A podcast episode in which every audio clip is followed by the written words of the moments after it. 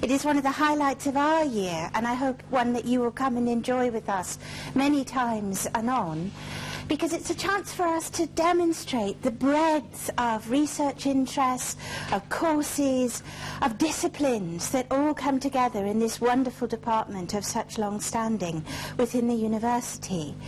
Now, I should say a little bit about who I am. Uh, I'm Director of Graduate Studies here in the department, and my little kingdom is the history of design. I run a master's in that program, as well as teaching the diploma and some of the doctoral students in architectural history. So that's the little advert for the moment. Um, if you want to talk about any of our programs, please do feel free to come and speak to me afterwards. But I should explain my subject matter for you today is really inspired by our position in the calendar of the 21st century. As you will note from the recent coin issued by the Austrian Mint in Vienna, Klimt has had a couple of extraordinarily wonderful anniversaries. 2012 was 150 years since his birthday. But there's also been a wonderful renaissance of studies, not just about Gustav Klimt as in, in a particular temperament, but the whole phenomena of siècle visual culture, and indeed, dare I say it, the world of ambivalent practice somewhere between art, sculpture, architecture and design, which is, at least for me, the fascination of this moment around 1900. Now I'm just signalling here a range of different uh, attractions of 2013 as well. Many of you may have recognized that there is an exhibition about to burst onto our, our screens, as it were, at the National Gallery in London, facing the modern portrait, which is bringing together a wonderful array of Austrian painters, Klimt among them, but also figures like Schiele, Kokoschka. Vienna is a center of an extraordinarily varied and vibrant artistic range of cultures around 1900, and that will be an exciting opportunity for us starting the week after next. I'm on a lighter note, also including one of the rather low market versions of this phenomena. There is now a Klimt Barbie, if you can imagine. Uh, and here I'm showing my design history predilections as well, based on, I'm sure it would cause her utter angst and, and, uh, and disturbance to see this exquisite portrait of Adele Bloch-Bauer in its original elegant Viennese apartment setting, transfigured into this plaything for the post postmodern child. But in a way, that's a very apposite opener for our conversation today. Back when dinosaurs roamed the earth and I was studying as an undergraduate at the Courtauld, Klimt was nary to be seen on a slide list. This moment of de siècle creativity was principally taught through figures like Van Gogh or Gauguin, the primacy of Paris, and that center of painting around the post-impressionist circle, as Roger Fry would describe them, really dominated the syllabi of art historical departments at that time. And one of the great excitements of my life as a teacher of art history, although one is always an eternal student, as one argues here in continuing education, has been the opportunity to integrate a much wider array of careers and types of objects into my own study of the history of art, or indeed one might term it the history of visual culture. There's a whole array of different forms that visuality take around 1900, which I hope to explore with you today. And I'm just putting up here a genealogy of the scholarship around Klimt and the Secessionist Circle, their wonderful primary sources, figures like Hermann Bahr and Max Burckhard, both directors of the Burg Theater, who are advocates, apologists for the world of secessionist creativity, there is then a long pause, and I think that's very telling if one thinks about the history of Central Europe, the two world wars, the aftermath of the Holocaust, this moment of Austrian avant-gardist creativity is really put to the back of the drawer of modern art history because of the historical events of the 20th century.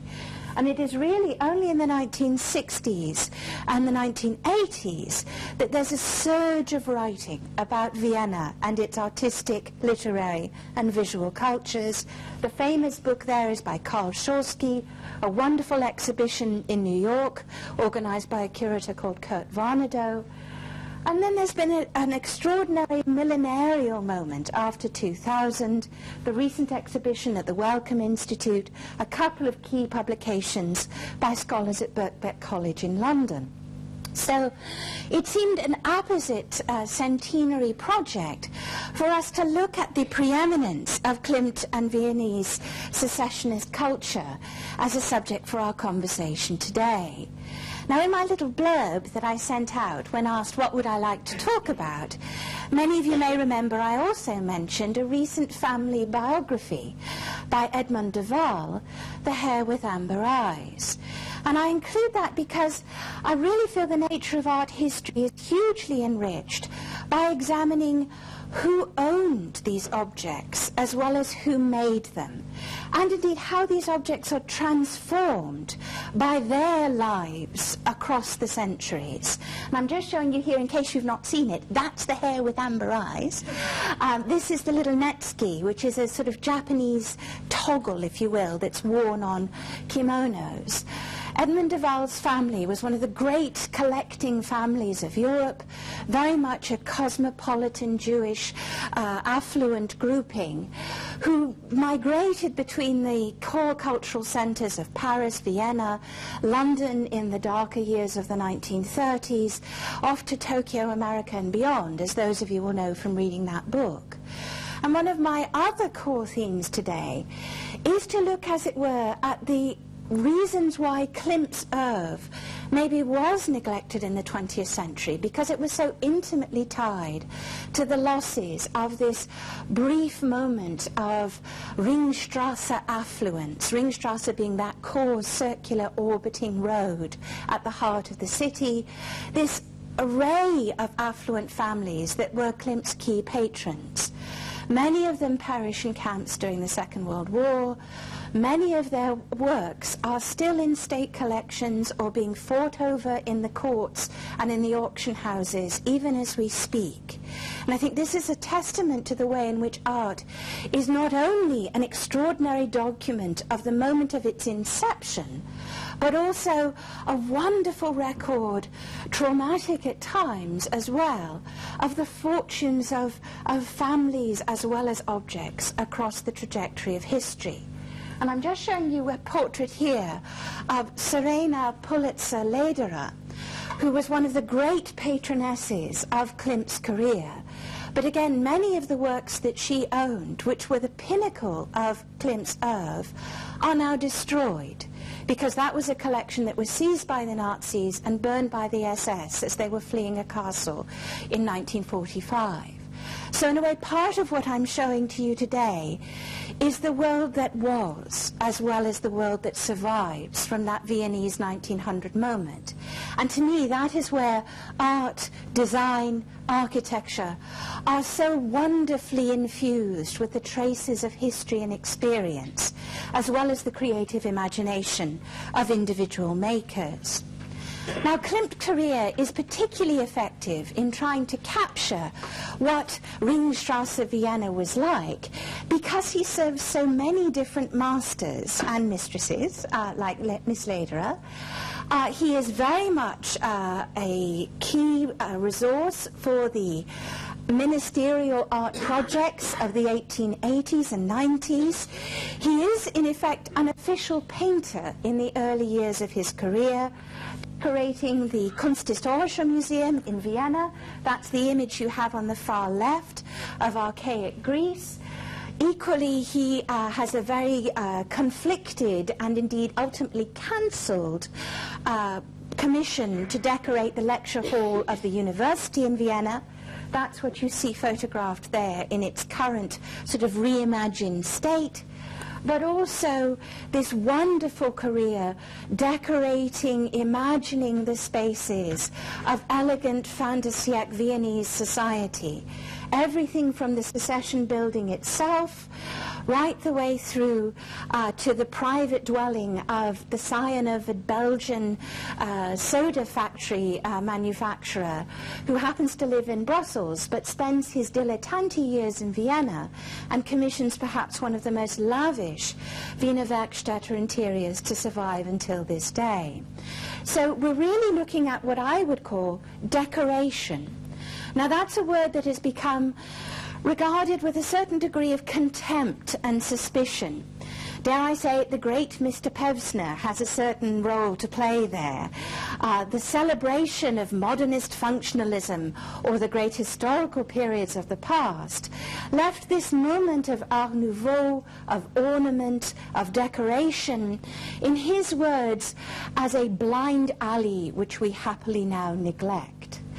Now, I hope to suggest to you that is not the best way forward. This is a period of creativity which well merits our attention and interest. Before I walk through a couple of Klimt's sort of main works in this decoration mode that I hope to present you with, it might be useful for us to take a moment or two to think about the milieu of Vienna in this time. Klimt like so many uh, creative temperaments of his generation, is hugely influenced not just by painters or designers or architects, but by the world of music, of poetry, the contemporary debates about nationality and politics. No creative temperament lives out with its age. And I think it's worth just pausing a moment to think about what was Vienna like around 1900. And I've just lifted here a little fragment out of a very famous essay of one of the founders of the disciplines of sociology, Georg Simmel, describing metropolitan modern life and its effect on the mentality of modern humanity. And I, won't read it out today, you can see it on the screen, but the core debate being this constant tension and mutual interest between the individual and collective society that one is both fascinated by the oh that's lovely. Thank you for bringing the lights down. I had asked for that so that's great. Thank you John. Uh, that you have a, a real sense here of one desperately wants around 1900 to experience these fantastic cultural centers like Paris New York Chicago London Vienna Berlin but one does so at a certain cost I call it the sort of London underground rush hour effect. It's wonderful to have all of this on one's doorstep, the plays, the cafes, the theatres, but there is also a certain disintegration of the self that is incurred by that constant encounter with other personalities, other experiences. And I think this is core to the way in which decoration has a revival. And I've just illustrated alongside that this extraordinary poster for the first secessionist exhibition designed by Gustav Klimt. I think it is a wonderful example of him trying to provide you a momentary space of open imagination He's given you the guardian figure of Athena, goddess of intellect and war as well as culture. He shows you Theseus wrestling with the Minotaur. I'm showing you the uncensored version. The uh, Viennese police censor decided that you had to put a very strategic tree right about here, uh, which all later versions, this is the original production of it, carefully avoid that very declarative uh, presentation of sexuality. But the core of the poster is absence or possibility, is it not? And that is surely one of the key aspects of secessionist creativity. Secession is a term that derives from an ancient Roman practice, the secessio plebis, a set of young Romans are so horrified by the decadence of their indulgent fathers and politicians that they vacate the city, go to a local sacred spring out with the city walls to found a new, fresh, young sacred spring, a new society. They secede from Rome. So a lot of what secessionism is offering you is a clearing out of space of mentality in order to imagine modernity, to imagine a new 20th century self. And I think that poster captures this extraordinarily well. Now, this secessionist approach is indebted to a whole range of other temperaments and ideas of the period. I'm just showing you here the famous analogy, which is always to Richard Wagner's Gesamtkunstwerk, one of those million-dollar German words, uh, literally usually translated as the total work of art. I think this idea of the immersion of the self in a synesthetic, totalizing cultural experience has a huge impact on the young Klimt and many of the composers like Mahler and the writers like von Hofmannsthal that we'll look at in a moment. This idea that creative expression should completely absorb and surround you. And this is why in Bayreuth, Wagner creates the first orchestra pit. So you're in unaware of where the music comes up from. He drops the lights as we just did, so that you're utterly immersed in the visual experience, not looking at the lady opening her fan and the gentleman lighting his cigarette. It is that immersion of the mind, the body, the whole self in the cultural experience. Now, 20th century teaches us this has very dark undertones when it is used in the offices of political persuasion. But at this moment, I think it is regarded as a, an opportunity for creative expression. Now, I think it's worth also pausing to reflect on how complicated it was to be an Austro-Hungarian in 1900. If one sat the state exams, you could, as a bureaucrat, technically be responsible for 39 languages. It is a impossible social project uh, not only in terms of all of these different cultural traditions, but also in the sort of key polarization between Teutonic and Slavic culture, which is a problem that reappears in military guise again and again in the century that follows. And I think part of the great success of secessionism, not just amongst private patrons, but through very active state support in the so-called Ministry of Bureaucrats of the 1890s, was that ministers like Wilhelm von Hartel or Ernst von Koerber recognized that if you used ornamental or visual traditions that are aligned either to Teuton or to Slav, buying art for the state ends up being a factional, divisive process. Secessionism is so out there, it doesn't seem to belong absolutely to either of those rival factions, and thereby creates a space and opportunity for a new visual vocabulary for Austro-Hungarian identity. And this is why now look at the way in which uh, the Budapest Postal Savings Bank is ornamented. It's like an extraordinary multicolored lacework palette.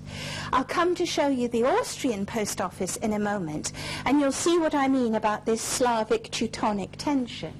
But I think this political underpinning and sponsorship is worth reiterating. Klimt is also part of Jung Wien, this world of young men and women who are desperate to release themselves from the proprieties, the constraint, the politeness of Ringstrasse society. It is reminiscent of our own Bloomsbury set in the Edwardian period, that desperation to say outrageous things and wear outrageous clothes. And I think a lot of this uh, new vocabulary of secessionist painting, literature and music decides to opt for what one might call a Dionysian vocabulary of form. And by that, I mean that we're not going back to the sober propriety of the classical tradition, which is the hallmark of many of the great building projects of the earlier 19th and 18th centuries, but instead going back to archaic Greece. It is not Apollo looking pretty and balanced. It is the world of Dionysus, Silenus, all of these wonderful objects that you see on the far left of the screen. The metope of Medusa that inspires the aegis that Pallas Athene wears in Klimt's arresting image. I don't know if you can make out that the background of this work absolutely cites the figures from one of these attic vase paintings that Klimt studies in the historical collection in Vienna and indeed this extraordinary visage, very much more fashion plate of the 1890s, I would argue, rather than grey-eyed goddess of the ancient world. I'm suggesting that Emilie Flöge, one of the few women whom Klimt be, uh, befriended rather than bedded, let's be honest, uh, she is absolutely his intellectual peer and muse. And I think we've become so involved with Klimt's relationship with the sexuality of femininity, we perhaps overlook the degree to which many of his images also capture the power, the creativity, the intellectual presence of these femme fatales of the period as well. And I think that aspect of archaic Greece, being a sort of matriarchal context, is perhaps worth also adding to the mix. Now, all of this is very exciting, but it has repercussions. And I think that uh, wonderful word that my father used to use whenever he had a touch of flu, I'm a bit neuralgic, um, is, I think, very much what's involved with this fin de siècle terminology of neurasthenia we're back to Simmel's, it's all very fun being in a city, but it makes us tired, it makes us nervous. It's worth remembering that Klimt is also sitting across the cafe table with key figures like these authors in Jung Wien or Sigmund Freud and the foundation of the discipline of psychoanalysis. The works of Nietzsche are on those tables as well, recuperating the world of ancient Greek tragedy in all of its dramatic, cathartic uh, challenge. And I think that's where, you know, if you read a, a, poem like Idyll on an Ancient Vase Painting, compare that to the graceful, pleasant poetry of Keats about the Grecian urn. He is arrested by those powerful bodies. But by contrast, Hugo von Hofmannsthal imagines the daughter of an ancient vase painter marrying a blacksmith, being a bit fed up with him. He's a bit of a brute. She wanders into her father's studio, picks up one of his vases, and through a hypnotic moment enters into a loving relationship with the centaur painted thereupon. The poem ends with her brutish husband, the blacksmith, arriving into the vase painting studio, seeing his wife and the centaur getting up to no good. He also enters the vase and kills them both. So I think there is a sense of free love's all very fine and large, but it, it's problematic if one has been raised within a context of constraint. And I think it is that mixture of pleasure and anxiety which surely is at the heart of Klimt's creative project. Now, just before I walk you through the sort of three key decoration commissions I wanted to show to you, I just want to walk you round the Ringstrasse to give you a sense of this extraordinarily eclectic historicism, which is the signature of architecture and much painterly practice of this period, a contemporary photograph of the Ringstrasse, which shows you the Rathaus here, this is the Parliament building, that's the Votive Votivkirche. This shows you this extraordinary new world of public parks and boulevards, a place to promenade, which is given by the Emperor Franz Joseph when his army does rather poorly in the 1860s. They lose a couple of battles to the Piedmontese and some other Italians, and he gives the old arsenal spaces over to the city to make it a cultural capital. And again, Athena, this goddess of culture, being taken as the core aegis, not the image of the emperor, interestingly. Again, look at all of these different cacophony of styles. A medieval Gothic being deployed for the city hall in order to capture that moment when municipal uh, authority comes to the fore the Künstlerhaus, which is effectively the Viennese academy of the period, in that classical uh, Renaissance revival style. This is the main grand staircase of the State Theatre, the Burgtheater, for which Klimt creates a whole series of ceilings. You saw the Taormina one on the last slide. But alongside all of this wonderful fascination with historical styles, you also have this powerful new force for functionalism and modern simplicity. This is the Viennese Postal Savings Bank. Think about the one we just saw in Budapest and you can see why people were nervous about cultural exchange in Austria-Hungary. It's all about efficiency, simplicity. Otto Wagner is often put forward as the sort of founding father of functionalist thought in design and architecture. He designs viaducts as well as railway stations. This is the one on Karlsplatz where you can now get a very nice coffee mit Schlagrahm, but it was originally uh, a used um, metro station. Again, furniture for a public space where you have metal, metal embellishments that are to protect the bent wood shape of the chair, but very modest materials artfully simplified to operate more effectively. So, to get to the meat of our conversation, secessionism and Klimt's role within it. Now, Klimt is, I think, in many ways the sort of father figure for the group, but I cannot stress enough that there are a whole array of wonderful creative temperaments involved when that original group get fed up with the Academy, stand up in the vote after a, a number of their works have been refused from the annual exhibition, and found this wonderful society in 1897-8. This is the journal that they start to publish, Sacred Spring, Ver Sacrum, hence the Secessio Plebis point I made earlier. And this is the installation of one of their first exhibitions. Notice how much design figures in that show. They're eager to encourage a relationship between the whole interior as well as a celebration of painting. They had such a big success after their first exhibition in 97, which was held in a set of glass houses at the Botanical Gardens. They make 57,000 kroner from entrance fees. So that's enough money to build them the famous Secession building. And thereafter, that's a site of at least four or five exhibitions every year up until the First World War.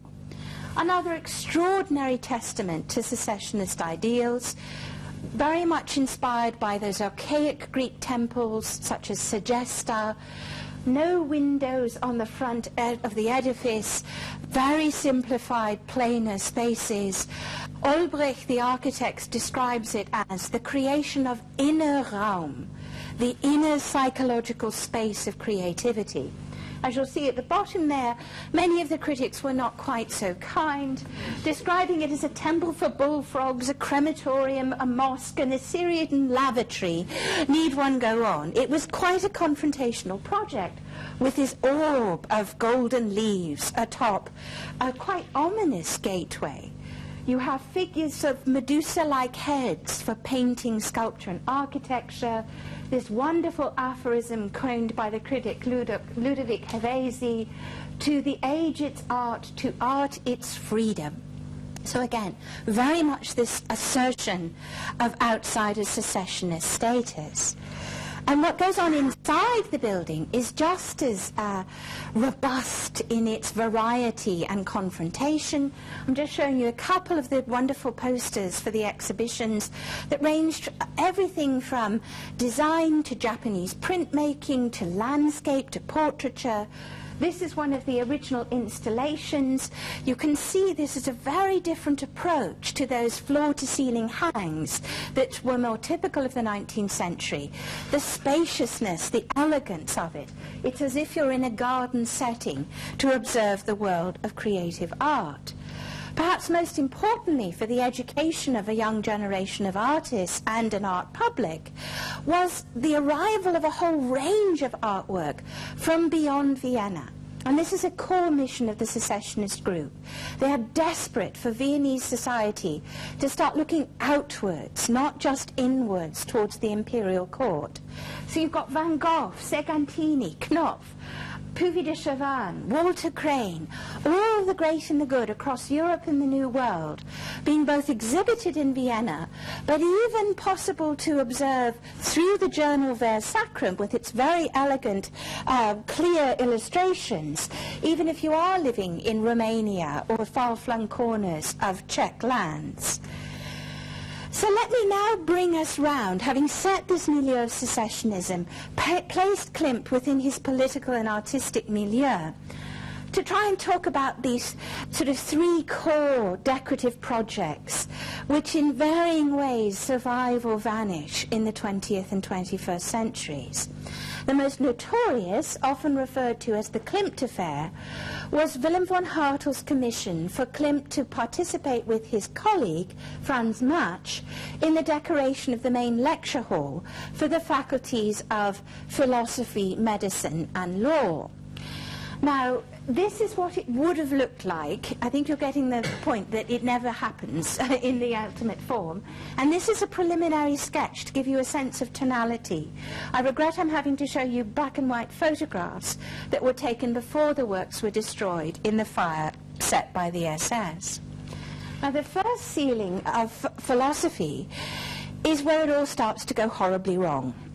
Uh, if you can imagine what the philosophy syllabus was like in Vienna in the 1890s, it is very much in the positivist vein of philosophical thinking, Comtean belief in the knowability of the world.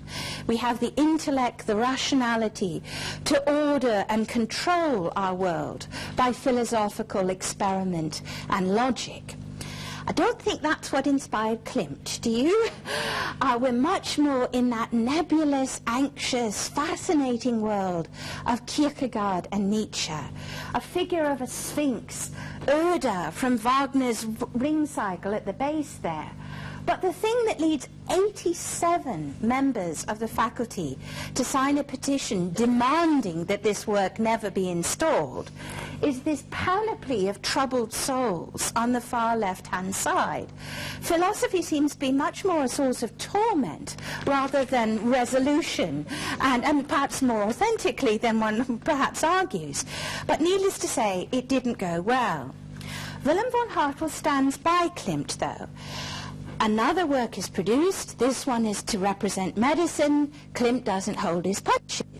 Medicine here is not a black-coated man demonstrating the start of vaccination and the triumph of science over illness and mortality. No, it is the goddess Hygeia who proffers you a cup which may be poison, which may be help, but we're entirely unsure. I think you can imagine their anxiety with a set of 18-year-old male undergraduates, including naked figures of pregnant women, others in ecstasy, as well as a whole range of people for whom medicine appears to have done nothing at all to help them. Klimt's got the measure. These are never going to be installed. So for the final work for law, he doesn't go with the figure of justice. Instead, he represents the prisoner in the dock, surrounded by the furies, a rather cute-looking octopus, but he's meant to be a figure of torment and fear.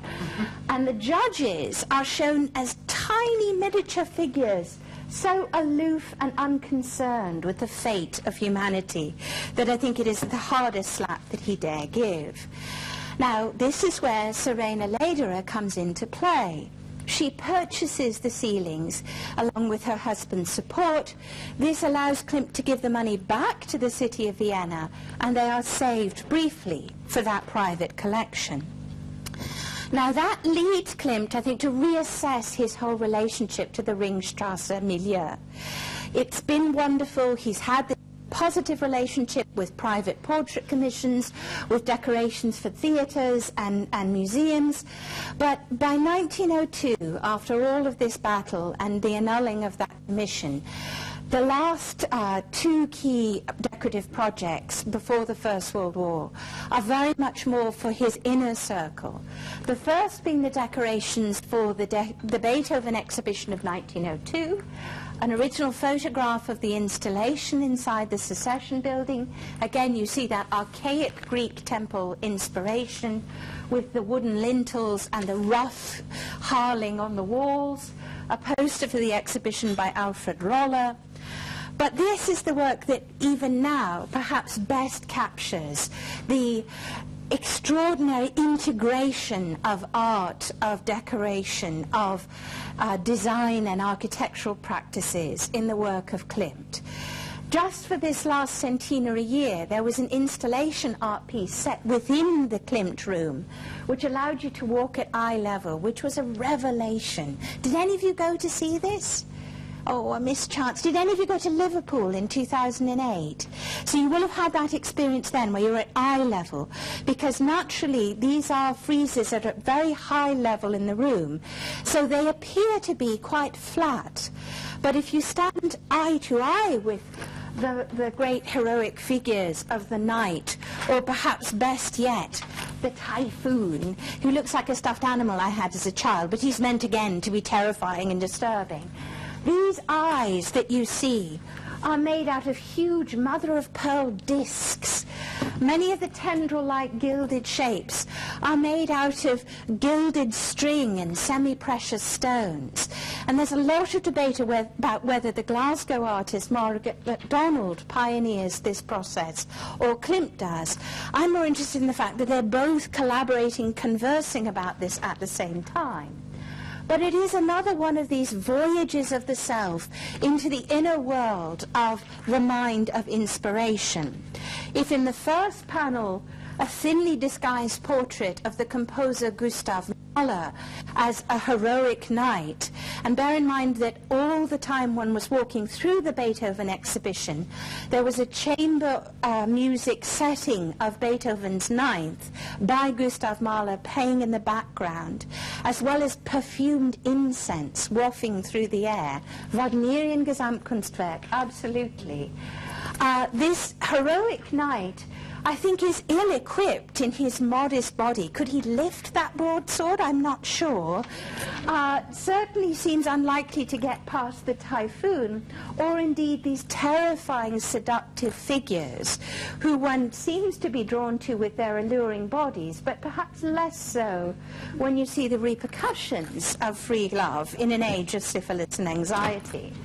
Uh, this panel extends into one called nagging care. So again, that world of neurasthenia and the inner self. And then culminates by way of poetry to that wonderful last moment of the Ninth Symphony, based on the Schiller poem, Be embraced all ye millions, originally meant as a rallying cry for the brotherhood of German youth, but here imagined as the ultimate integration of the amorous couple. And again, I've done a slightly off-angle view there, so you can see that three-dimensional gesso surface, which is extraordinary. This is just the antechamber. It's meant to lead you into this space with this extraordinary multimedia sculpture by the German artist Max Klinger, representing the great heroic romantic figure, Beethoven, seated surrounded by an ominous eagle. The back of his throne has figures of femme fatales and crucifixions.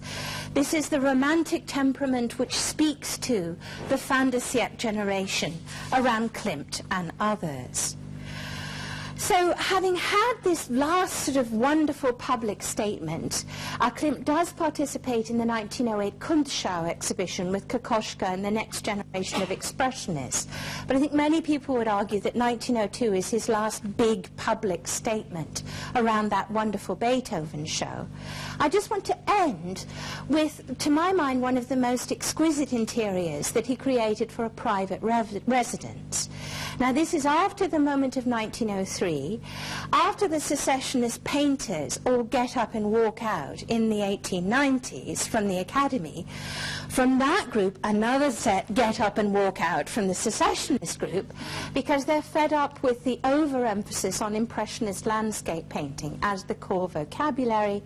They want to have applied art, printmaking, all these other media that had been included in that first show and funded by this man in the center, Fritz Waerndorfer, very much supported and directed by the figures of the Czech designer Josef Hoffmann and the wonderful Viennese artist Koloman Moser, a whole design studio comes into being, very much modeled on arts and crafts uh, examples in this country.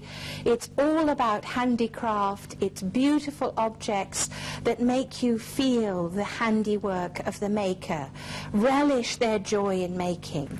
And I'm just showing you here an array of the showrooms and exhibitions that the Wiener Werkstätte stores put on in the 1900s. They survive up until the 1930s, but their main heyday is before the First World War. Now, the Wiener Werkstätte group, Klimt being part of that, are commissioned by this scion of a great uh, Belgian industrial family, the Stoclets. Now, Adolf had, I think, planned to spend the rest of his life in Viennese cafes, drinking his life away in pleasure. But unfortunately, his father died rather young, so he had to come back to Brussels to run the family firm. The way he copes with this obligatory responsibility is to make his own Viennese palace in the Tervuren district just outside the heart of Brussels. The wonderful Palais Stoclet, which as I last checked was on the market for about 8 million euro, if you're on the sort of radar for such things. Uh, do buy it, make it open for the public. We'd all love to see inside. It's been closed for generations. Uh, but I think you get a sense, no one has ever been able to document how much money was spent on this. He had a limitless budget for the Werkstätte group to use. The finest marbles, the most up-to-date furnishings, built from the very ground up. This silver teapot cost 935 kroner which is about 800 times the weekly wage of a craftsman in this period. So incredibly lavish environment. And for that, Klimt creates this extraordinary set of mosaics for the dining room. And I think this is where we have the public and the private, that mixture of the individual, the collective, the archaic and the modern that we've been exploring throughout our conversation today, all reverberating against each other.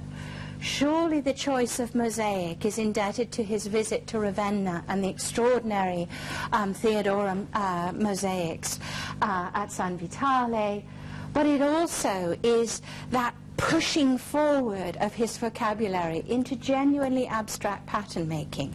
This is notionally a figure of a knight, but we've gone a long way from Mahler's um, pseudonym figure in the other image. And that's just to give you a flavour of the installation in that dining room itself. Again, that leitmotif of the erotic kiss as the embodiment of life, of creativity, the tree of life in the center, creating this wondrous shimmering screen, and then this terrifying and alluring figure of the femme fatale, who looks on, perhaps in danger, perhaps in longing. And I think that sense of expectation, of exquisite execution, this is the sort of culmination of Klimt's voyage. So just to end with some of the late works, those wonderful landscapes on the Attersee Lake. There is now a museum of those. Much of the landscape uh, collections from the main Viennese museums are now on the lake, which is wonderful to see them juxtaposed with the lake itself, where he spent his summers the famous kiss, which now adorns, to my utter horror, anniversary cards. I really, really hope none of you send this to your wife or husband. It is a desperately troubling image of amorous desire. That clutching, holding embrace is, I think, absolutely capturing this climate of adventure, anxiety, exquisite beauty that was the fin de siècle. The Vienna woods that you see here are only a handful of miles away from Buchenwald. So just at the moment at which we are having this crescendo of cosmopolitanism, of lavish beauty, of an embracing of modernity and a recuperation of archaic identity, always there is a ghost at the feast. But I hope that you've enjoyed thinking about Klimt and Vienna and do enjoy the National Gallery show. Thank you ever so much.